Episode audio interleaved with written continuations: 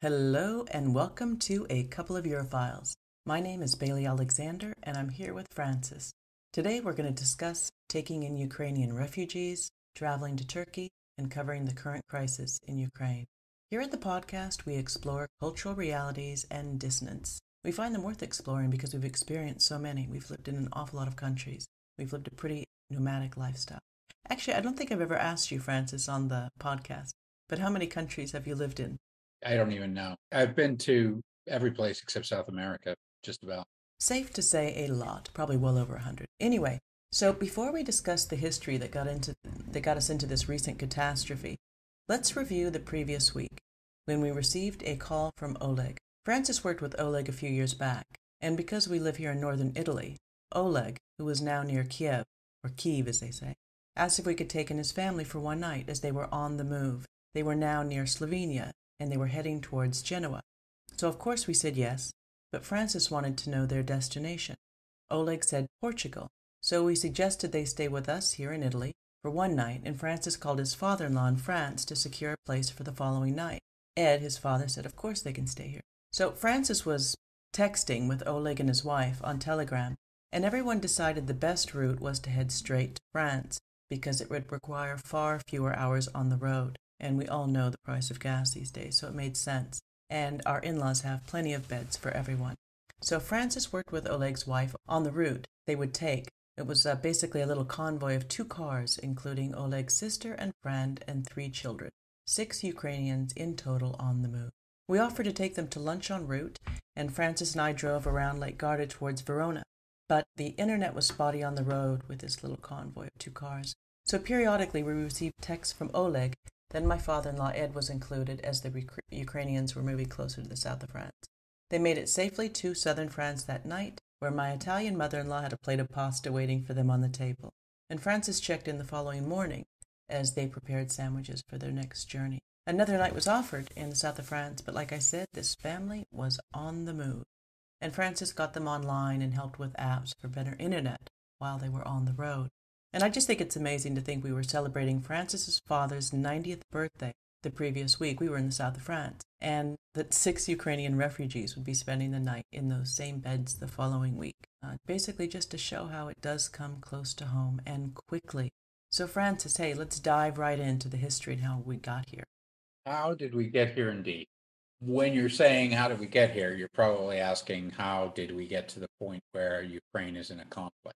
Ukraine is in a conflict because when the end of the Cold War happened in uh, 89, the uh, Soviet Union collapsed, and the Americans promised not to expand NATO eastward because they were understandably nervous, much as the Americans were with the Monroe Doctrine with the missiles in Cuba. However, all of the Eastern European countries who had been essentially oppressed by the Soviets against their will they all were desperate to join NATO, and many of them did. And they also joined the European Union. However, Ukraine is much closer to Russia with a much larger border than the others. And Ukraine is, is kind of a special case because during the Soviet Union, it was part of the Soviet Union and it suffered large migrations of people. Stalin liked to move people around and a large number of Russians, Russian people moved to Ukraine, uh, particularly in the east, in the Donbass. And Crimea, of course, was always Russian up until uh, Khrushchev administratively decided to add it to the Ukraine SSR. And, and so those territories are majority Russian speaking, right? At the time when Ukraine split off from Soviet Union and became a country, they assumed the same borders as the Ukraine SSR, much of which had also had always been under Russian control prior to the existence of the Soviet Union. When the Ukrainians had a situation where, where they were trying to decide whether they were going to join Russia's East Asian Union or Eurasian Union, or whether they were going to join the EU, the president who had been elected in an election previously, uh, Yanukovych, basically decided to align with Russia rather than the EU, which was particularly unpopular in Kiev. So there was a lot of demonstrations, uh, the Euromaidan, and eventually he was hounded out of Kiev and ran to Russia for asylum. Technically, this was not done in a constitutionally appropriate way. And, you know, this is a bone of contention between Russia and uh, Ukraine. Although the majority of Ukrainians wanted him gone, they didn't impeach him correctly. They didn't elect him out. They just threw him out with riots, which were backed by both the EU and the Americans, uh, expanding their sphere of influence, which is viewed by Russia as a, a, a big deal. So at that time, the Crimea decided that they definitely wanted to stay with Russia and had a referendum to do, to do that. And Russia had a, a vote in their parliament to accept them and they annexed the Ukraine against the will of Ukraine. They annexed the Crimea. Uh, in the Donbass, they didn't understand why they didn't get to do the same. Now, Russia doesn't have any really strategic interests in the Donbass other than defending uh, Russian speaking people from oppression. So the Donbass revolted and basically said, We don't agree with the laws limiting the use of Russian in schools we don't agree with Kiev because Kiev threw out the president without a proper election, and we're not going to participate in further elections. We want to be autonomous. So they fought, they got militia, they threw the Ukrainian army out, which was uh, relatively weak. Ukraine tried to get them back. The Russians supported with materiel and weapons uh, the independent uh, oblasts of, of the Donbass. And the situation was more or less in a freeze for a number of years. Germany and France negotiated with Russia and Ukraine in a format called the Minsk agreements. And they agreed that Ukraine would allow the Donbass to be autonomous, still part of the Ukraine, but with a lot of local government uh, and so forth and so on. This is actually not that dissimilar from how Scotland is managed with its own parliament, uh, even though it's still part of the UK. And it's not that dissimilar how in Italy we have Alto Adige, which is a German speaking province of, uh, of Italy with special autonomous prerogatives, right? They're still part of Italy, but uh, they get to speak German, they get to manage their own taxes, and so forth and so on. So, you know, what the Donbass was asking and what the Minsk agreements agreed wasn't that far away from similar situations already present in Europe. But Ukraine did not accept these and they wanted to get the Russians completely out and retake the Donbass and not give them the autonomy that they'd agreed to give them in the Minsk agreements, which arguably they were pressured to accept rather than actually accepted it. You know, so they do have an argument as well. Now, this comes to a head because Putin views the expansion of NATO into Ukraine and the positioning of NATO troops and American missiles as existential threats to Russia.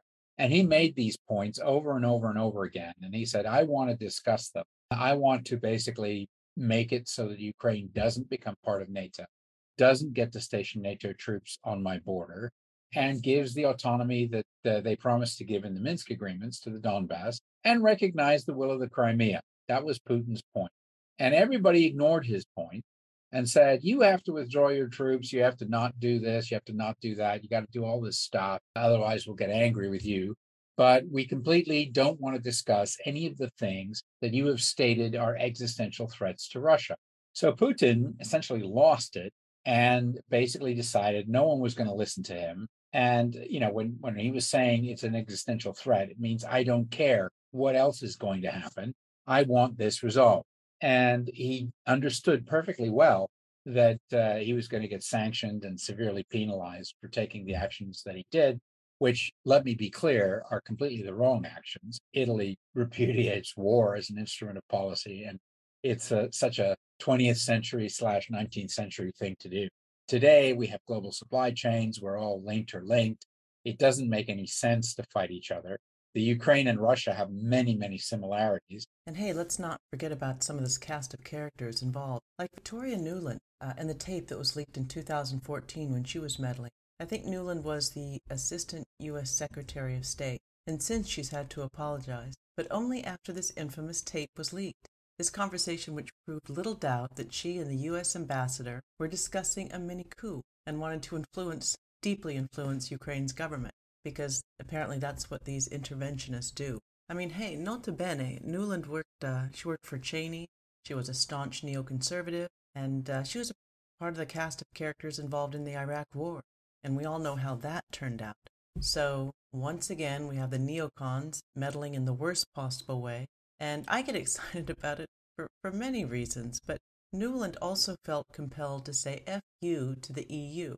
Not that it was germane to the conversation. It didn't even lend to the conversation. It's just what she thinks and wants known. So anyway, I, she's a bit of a nut job. But let's be clear: she was uh, when she when she orchestrated the Maidan, she was in the Obama administration State Department, and uh, she then got kicked out by Trump, and then she came back with the Biden administration, and she's now back in the State Department. It's just the neoconservatives, the interventionists. Uh, basically, America used to be a country that minded its own business and took care of itself. George Washington basically said famously, we must avoid foreign entanglements and mind our own business and make sure that we're building the stuff for our citizens the best we can. The non interventionistness of America ended in the First World War. And since then, they've been intervening and, and they feel that the entire world is on their shoulders to carry. I don't know. I just wish Zelensky and Putin would get in a room. I mean, some of the terms proposed don't look that bad, but I do think the U.S. is encouraging Zelensky. And of course, we should support him in any way for his people.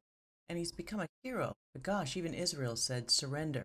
Then again, they're just thinking of the people. I think we should support, not encourage. The, the issue is that America essentially has interventionist foreign policy, and foreign policy appears to be done on a whiteboard somewhere in Washington, D.C., where some, maybe neocon, maybe somebody else says, gosh, if only we if we support the ukraine then you know this is going to happen they're going to join the west and everything will be great and russia will back down and it will further our interests in the world. And, you know, this is what we think is going to happen. And they draw it all out on a whiteboard. And the issue is it never happens that way. Okay. It never happened that the Iraqi soldiers uh, gave up and the Iraqi people welcomed the Americans with open arms. It didn't happen with Gaddafi, which is now a big mess. It didn't happen in Georgia. And that's actually a very, that's a very close parallel. Georgia had a, a president in 2008 who was a Harvard grad. He spent most of his time in America. He, uh, you know, was very American oriented, Saakashvili.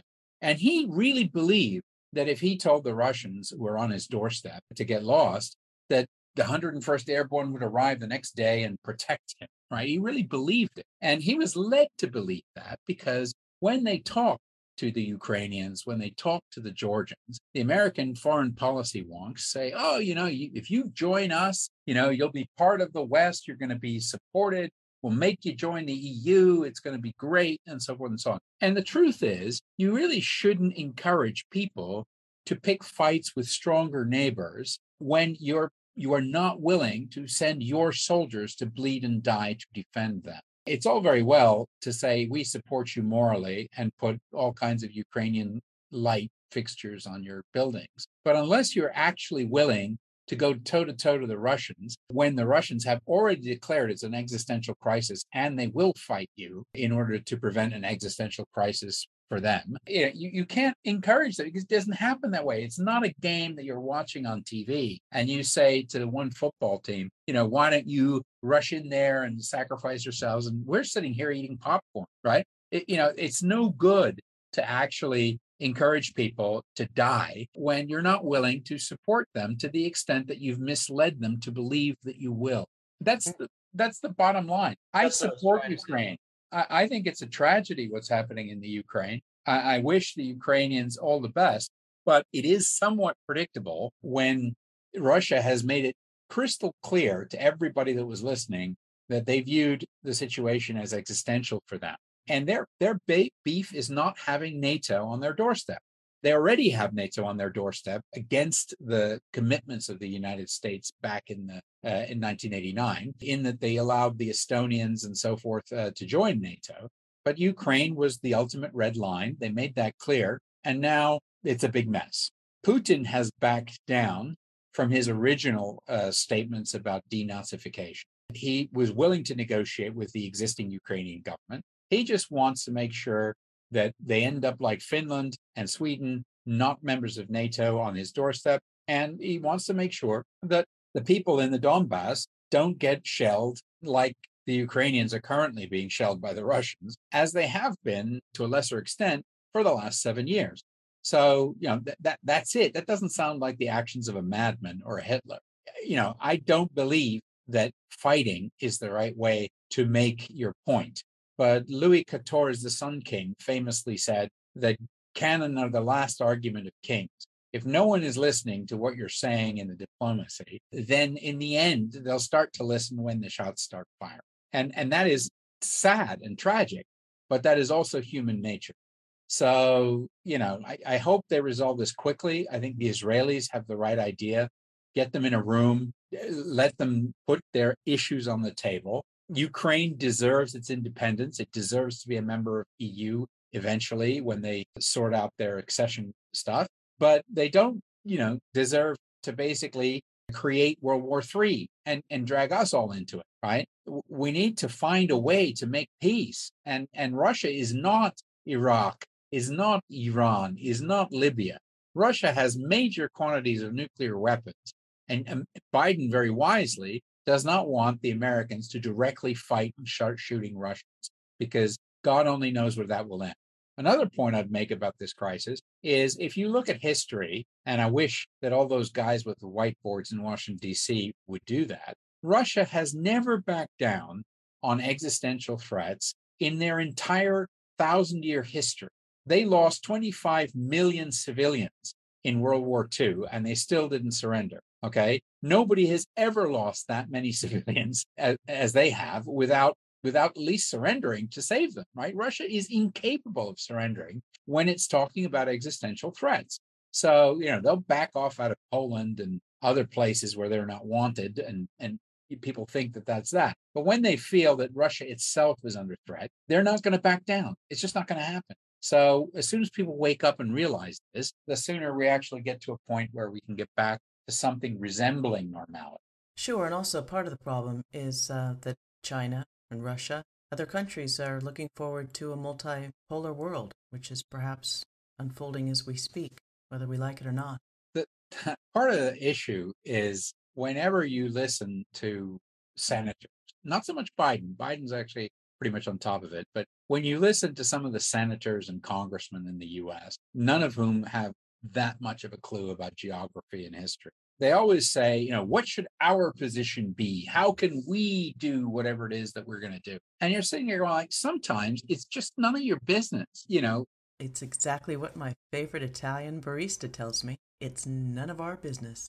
Of course, the energy wars are our business. So go ahead on that, Francis. Gas crisis, right? They derive over 50% of their gas from Russia. They were making gas a central part of their fight for climate change. So they closed down their coal fired plants. The Germans closed down their nuclear plants uh, because the Greens don't like them, et cetera, et cetera. And the plan was temporarily for the next 15 years or so to rely on gas to actually heat houses and provide the energy necessary to run industry until they could get, you know, renewables uh, to the point where they work. The Germans are investing a lot in hydrogen, but when you're trying to change fundamental energy mixes, it takes years, right? It's a it's a 15 to 20 year strategy where you say, "Hey, I'm going to use nuclear fusion in 30 mm-hmm. years, and I'm going to use, uh, you know, super solar power things that work, and we'll figure out how to get energy at night and all this other stuff." So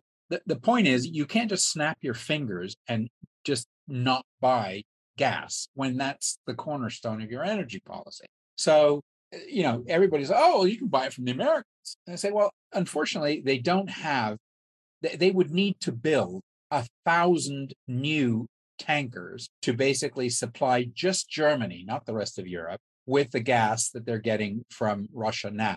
Uh, they don't have a thousand new tankers. They can't build a thousand new tankers tomorrow. Uh, and if they did that, they would basically be doing all kinds of bad things to the economy because they have to dr- send those tankers back and forth across the Atlantic and spend a lot of money and diesel and everything else to actually push those tankers across. And the diesel's short.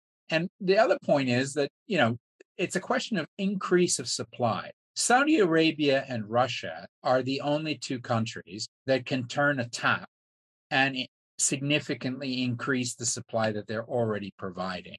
America exports oil, but America can't turn on a tap and say, we're now going to export 50% more oil, right?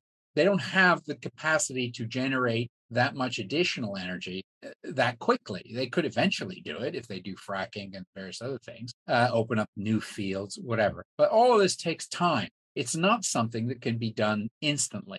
And the Germans, who are very sensible and have one of the best economies in the world, they're sitting there going, well, how are we going to run our factories and heat our houses uh, where our grandmothers are sitting there shivering in winter if we don't have gas? Uh, if we have gas from somewhere else, maybe we could do something. Maybe we could get gas from Iran, which has been sanctioned and, and uh, blocked uh, from selling the, the, the, amount they have. Uh, that would certainly help, but there's no way to get the gas from Iran to where it's needed just by flipping a switch, right? You, you need either the ships or you need other pipelines, and pipelines need to be built. So, you know, the, the whole strategy for energy, which is one of the two things, food and energy are the two things you can't do without. It, it depended on Russia. And now we're, you know, going to turn off the taps. Great. We, we've switched off Nord Stream 2. I note that we haven't touched Nord Stream 1 or the other three major pipelines because Nord Stream 2 hadn't been switched on yet. So all they've done is say, hey, we're not going to switch on the new one, right? right? But right now we're seeing jumps of 50 cents in the price of, of gas at the pump. Uh, the gas price has more than doubled in the last year. And this is inflicting serious economic pain on households, but more importantly, on industry. Yeah, it's getting crazy everywhere. So I think uh, our Italian truckers are on strike for four days this week, and they're striking about uh, obviously fuel prices, so I'm not sure how that's going to impact us. About 85% of Italy's food is, uh, is on those trucks. So, but you you you understand about the gas price because you've worked on some projects. Um, what about what about the VAT? It's kind of a, a twisted thing, right? The, the, there's a number of issues if we want to get into the energy thing. Uh, first of all, when you go to the pump in Italy, and I'm not sure about everywhere else, but certainly not in Dubai, but in Italy, if you look at the price sticker at the pump, at least 80% of that price is tax. The government uses tax to discourage people from driving too much because they want to avoid the greenhouse gas problem and you know they're, just trying to convince people to be frugal with energy. So they tax the pump quite heavily because they don't want people doing joy rides and just driving for the hell of it and wasting it. And and you know there have been serious policy, government policy to improve house insulation you know, everybody in Italy is trying to save energy as much as they can. And the tax was a, a method in peaceful times to ensure that, you know, that everybody was encouraged financially to use as little as possible. Great. So the tax is huge. The other issue with it is that the price of electricity in Italy and most of the rest of Europe is directly related to the price of natural gas. And that's not necessarily a, valid link. It just happens to be the way the markets have been set up. So the electricity companies can increase the price of electricity because the price of gas has gone up.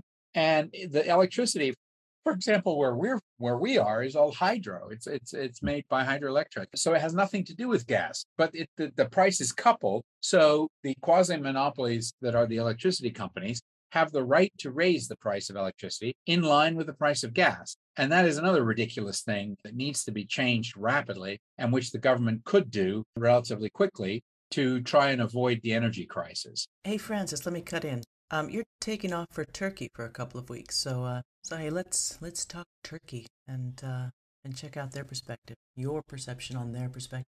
Yeah, uh, well, Turkey isn't really playing much of a role at the moment they're obviously observing with interest because they're quite close to the conflict. You know, the entire southern shore of the Black Sea is Turkey. So, uh, you know, right across the sea, you've got Ukrainian uh, city of Mariupol and Odessa are both getting bombed, and you know, the terrible thing. And Turkey controls the Bosphorus or the Dardanelles, which means that they can allow or disallow military warships from entering the Black Sea. That was formally recognized in something called the Montreux Treaty around about the First World War was was codified. So Turkey has exercised its rights under the Montreux Treaty uh, to limit access to the Black Sea for combatant vessels, meaning that the Russian Navy cannot send additional forces to the Black Sea And I believe neither can NATO. So Turkey's playing a neutral role in this and saying we're going to limit the, the traffic that goes through here. But the Montreux Treaty forbids Turkey from blocking access to naval vessels' home ports. And the Russian Navy is based mostly in Sevastopol, which is in the Black Sea. So Russia's already got most of its ships that it's going to send there already there. So it's kind of a gesture rather than anything concrete. But Turkey is, uh, you know, a good mediator. It's got good relations with both Ukraine and Russia, and it isn't hysterically, you know, go running around trying to block everything Russian that it can find, you know, throwing uh, rocks through the house of pierogi restaurants or whatever they're doing in other places. They're just basically sitting there. They regret the situation. They're just watching what happens. And Erdogan, who is pretty autocratic, he's not very democratic, but he is very strong, right? He's not going to take anybody else's quote unquote pressure to help him decide what Turkey's going to do. Turkey will do whatever Turkey thinks it should do, regardless what anybody else says. So that's uh, that's where Turkey sits. I was listening to the radio this morning and I heard an Englishman say today about the Chinese. They are the distilled essence of self-interest. He could have been talking about Boris Johnson, but apparently he was talking about China. Wow, China China is all about trade.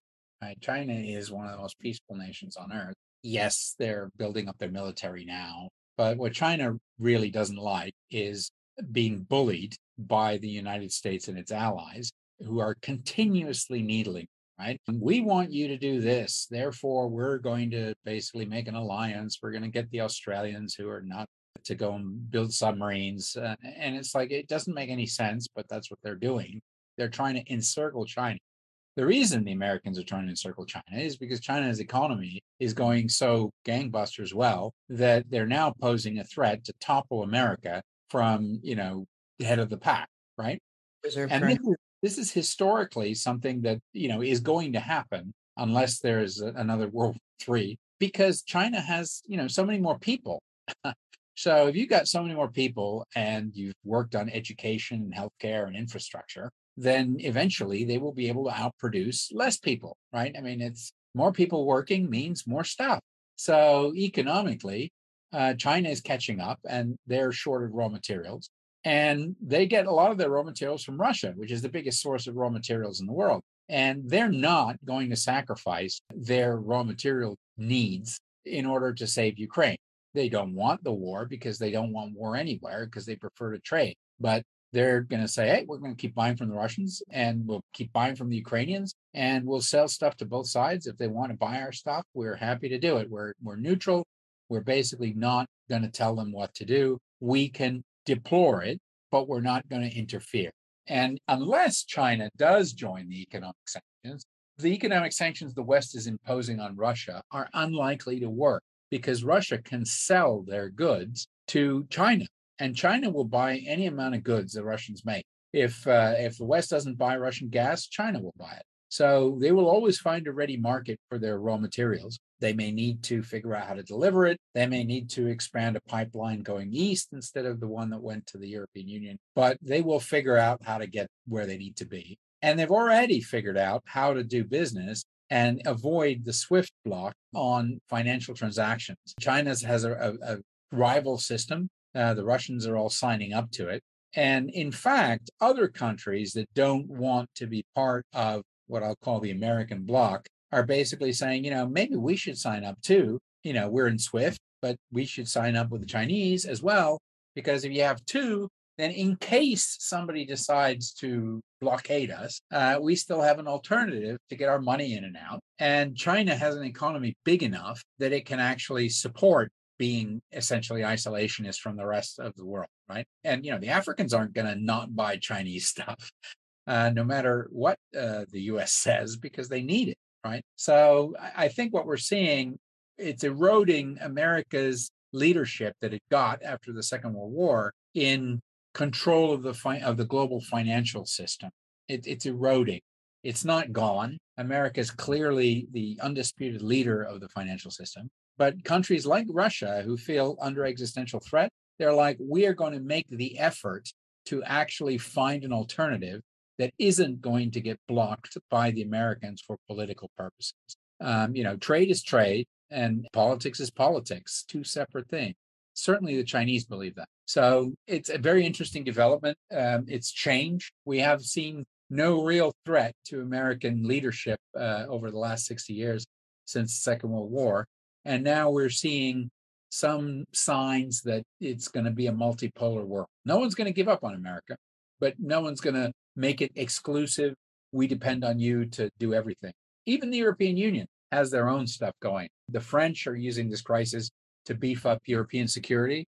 Um, the Germans and French and everybody else are going to use this crisis to beef up our energy dependence and make sure that no matter what happens outside of us, we're not going to get screwed because other people are, are causing problems, right? It, it's like we're going to be independent of the United States. We're going to be independent of Russia and their oil. We're going to be independent of China. We'll be able to run our continent independently of everybody else. And we'll make our own decisions of whether we should embargo or do whatever we're going to do and not be forced into it by somebody else. And that's a that's a super interesting development for those of us that follow the EU. I think it's uh, it's maybe the most interesting thing that's happened. Yeah, it was interesting. I was listening to the new the new abnormal with Molly Jong-Fast. Sort of the uh, the media darling of the moment, writer for uh, the Atlantic and Vogue, and she didn't understand why it was only the French speaking with Putin, and I just I she had no concept that the uh, the French here uh, are known for their diplomatique and the different roles that uh, different countries play. But then, of course, why should I be surprised? Not everyone understands and appreciates the EU as much as we do. The French don't like Macron, right? But Macron is a pretty good president. Uh, if you look at achievements, he, he irritates people because they call him Jupiter sitting on his throne. He doesn't bring people with him when uh, when he makes policy decisions that are unpopular. But he's not in any way stupid, right? That guy knows what he's doing he is France is uh, the military power in the European Union, the, the nuclear power, and they're independent. You know, they, they insist on making all their own gear. So they don't rely on American F 35s. They have their own aircraft, they have their own aircraft carrier, they have their own nuclear missile. Everybody else buys American, right? France is, is very much a, still a player. Uh, they have bases all over the world uh, because they have colonies still all over the world. Not so much colonies, right. but uh, département d'outre-mer, which means uh, parts of France that are scattered in the Pacific. And so France is France is a strong uh, nation there, and Italy, of course, has Draghi, who was in charge of the European Central Bank and understand the economy maybe better than anybody. And they're sitting there going, you know, the European rules on spending made sense when they were implemented because they wanted to make sure people weren't just throwing money away. But the COVID crisis the banking crisis in 2008, this crisis with the Ukraine, the energy crisis, the global climate crisis. There's a lot of crises that are happening that require, you know, different thinking on economic uh, investment, especially the climate crisis. The climate crisis requires now to invest in changing the energy mix so that we're less dependent on Russia, but also so that we're less dependent on carbon based energy mixes so that we can actually face the future together. But that requires lots of money spent now in order to get the benefit in the future. And that kind of investment should not be subject to the percentage rule that somebody had a very simplistic rule. You're not allowed to have more deficit than 3% above your GDP. That, that's not smart when you have external crises that are not necessarily of your making, uh, which require investment to get out of. So Macron and Draghi are in lockstep on this, and they are the two smartest economists in the European Union as leaders. And Scholz is also an economy minister. Uh, he was uh, the finance minister for Merkel, so he also gets this. And it's likely that they will browbeat the other European Union members into relaxing the rules under certain circumstances. They still can't get away with spending money wherever they want, but they need to change the rules so that they make more sense and they're going to do that. They're also going to, Germany's already recognized the need for joining France and beefing up their military by making an extraordinary increase in their spend. And the end result is we see a Europe that is more united. It was more united by Brexit. Now it's more united because of the Ukraine crisis and the climate change crisis is uh, everyone's awake to. It. So what we're seeing is the evolution of Europe. It's becoming more and more its own superpower. What what was Boris Johnson's latest thing? He was trying to uh, put forth a, six point bullet plan that didn't Thankfully, they are no longer part of the EU. It was a very funny sketch from uh, Yes Minister. Uh, but uh, the English foreign policy for centuries has been stay united at home and make sure everybody is divided abroad. So they've always played European powers off against each other.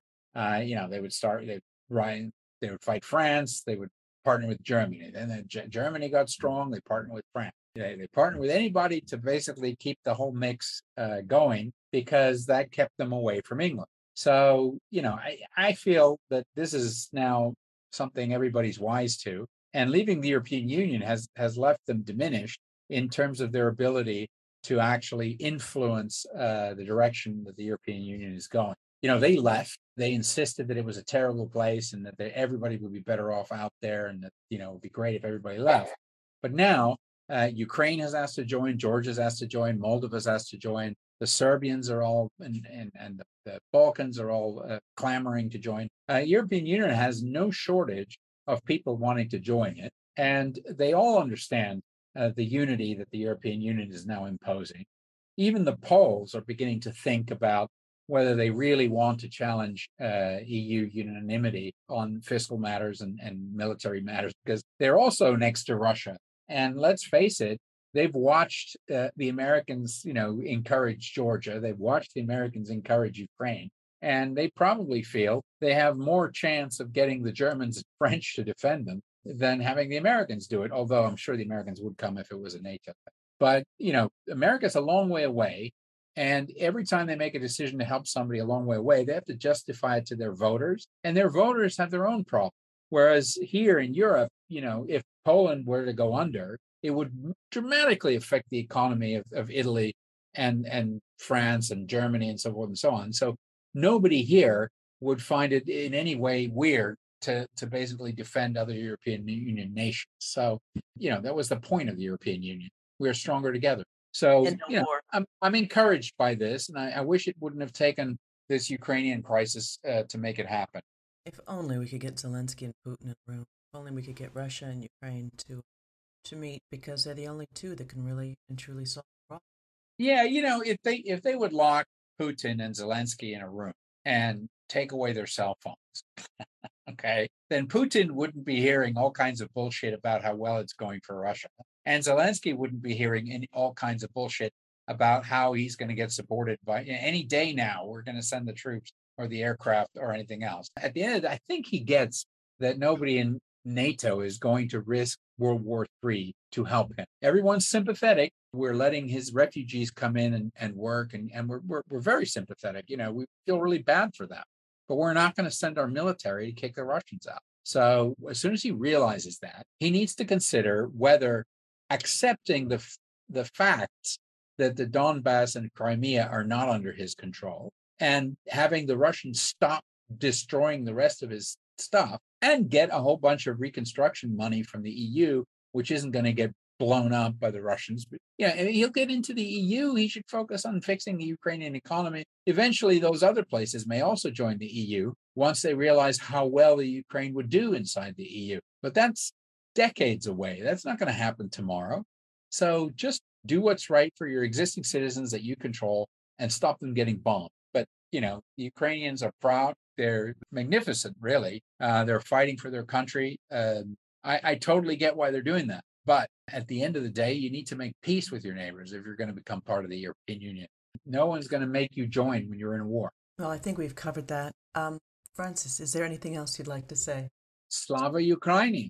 Well, we're just going to have to hope. We will have to wait and see. But hey, in the meantime, please check out baileyalexander.com for our podcasts, posts, little films. And speaking of cultural realities, there's my book, which is called, my first book, which is called A European Odyssey How a Boxer's Daughter Found Grace, which allows the reader to play detective and travel along with me uh, when we were truly nomadic, when we were truly living a nomadic lifestyle. My book is full of cultural realities, as is my next book, which is called Once Upon a Time in Loazzolo, where the reader gets to enter a galaxy of talent, as I've interviewed 12 Piemontese, 12 people who produce some of Italy's finest products. And contrary to today's podcast, I promise it will restore the faith as I explore Italy's northern region of Piemonte. Okay, so I think that's enough for now. Thank you so much for listening. Arrivederci from Lake Garda.